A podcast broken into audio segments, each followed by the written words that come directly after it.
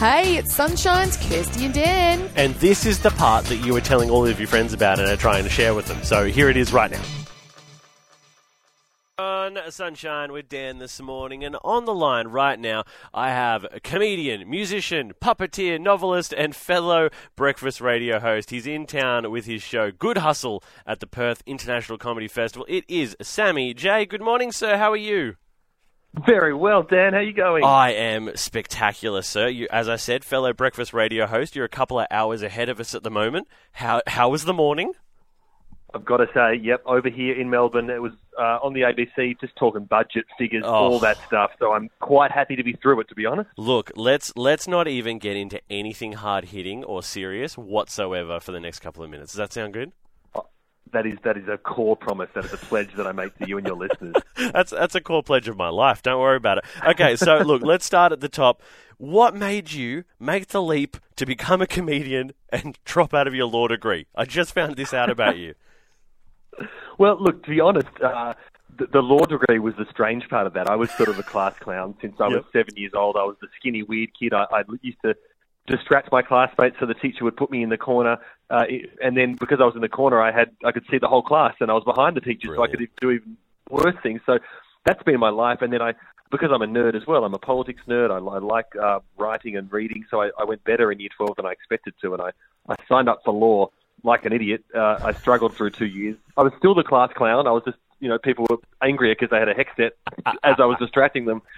And then I've turned it into my life.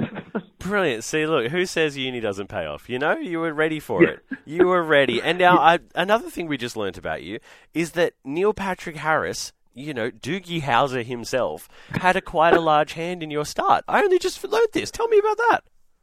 Well, yeah, he, he, he was. Turns out he was a big fan of um, Sammy J and Randy, which is my man puppet musical comedy Oh, we'll duo, and he invited us over to, and we we went over to Montreal um, to be in a gala with him. He, he sort of flew us over, and but the one thing I've learnt, Dan, is um, you just did this as well, but don't don't call him Doogie Howser when you meet him. Oh, yeah, Definitely call him Neil because I was like Doogie, and he, he did Oh. not like that.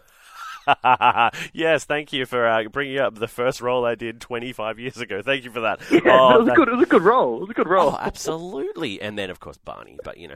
Um, look, let's talk more about you. Let's talk about this show. Uh, we've heard we're going to see a bunch of your characters. Uh, There's over 15 of them.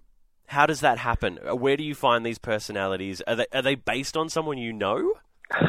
Well, they're they're based on. Uh, so for the last five years, I've done little sketches uh, for for ABC on TV and and online. And during COVID, um, they really sort of took off quite a lot um, because people were, as you know, all locked up or locked out of states and this and that. And um, so yeah, I've got a whole lot of different characters. There's a there's a bush there's a bush balladeer and there's a yoga instructor who I'm doing some baby boomer yoga. Get the whole audience on their feet to do it. So it's sort of um, social commentary, a bit of life stuff mixed in, a bit of politics as well. But all the characters sprang from a sketch to begin with. And so one of my characters is the government coach, who's basically the guy who, you know, whispers into the ears of politicians, a bit of a footy coach vibe. And Yeah. so I started that five years ago, and then I actually sort of basically inserted myself into actual politics because the day that Malcolm Turnbull got voted out, I, I was there at at Parliament House in Canberra as the government coach, like sneaking around, and I mean, I'm in all the footage of his last press conference. So it's sort of life imitating art for a while there. But it's, it's I, I, I finished up those sketches, and this is a sort of farewell to, to that side of things. So it's a really it's a great big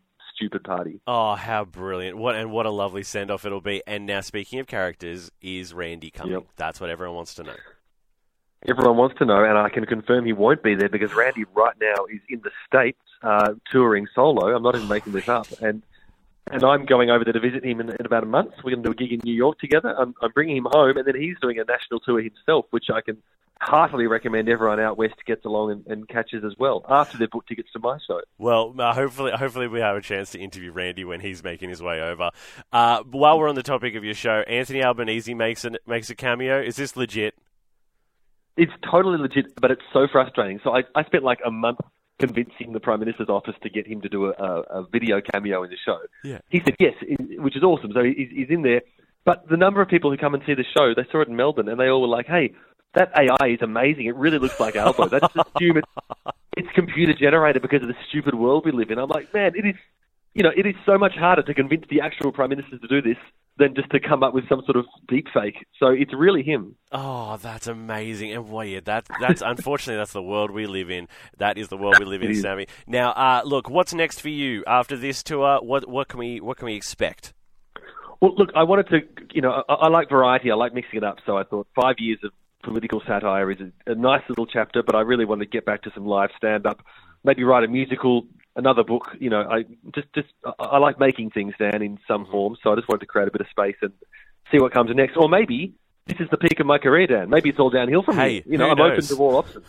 Who knows, Sammy? Well, look, we we're gonna we're gonna show up to anything you want to throw at us in the future. So thank you so much for your time this morning, sir, and we look forward to uh, hopefully talking to Randy when he comes out, and you know seeing you uh, next week. So the show is the nineteenth of May, next Friday, at the Regal Theatre, seven pm. Uh, where can people get tickets online? Your website? They can jump online, yep, sammyj.com or all the socials. And it's my first time in Perth in four years, so I'm so excited to Hey, finally make it back over. That's a pretty common topic for most people, you know? Yeah, It's I been imagine. a while. hey, how good was that, family? Wasn't it awesome? If you want any more of that, You can just listen in to the show live. 6 till 9 a.m. er day.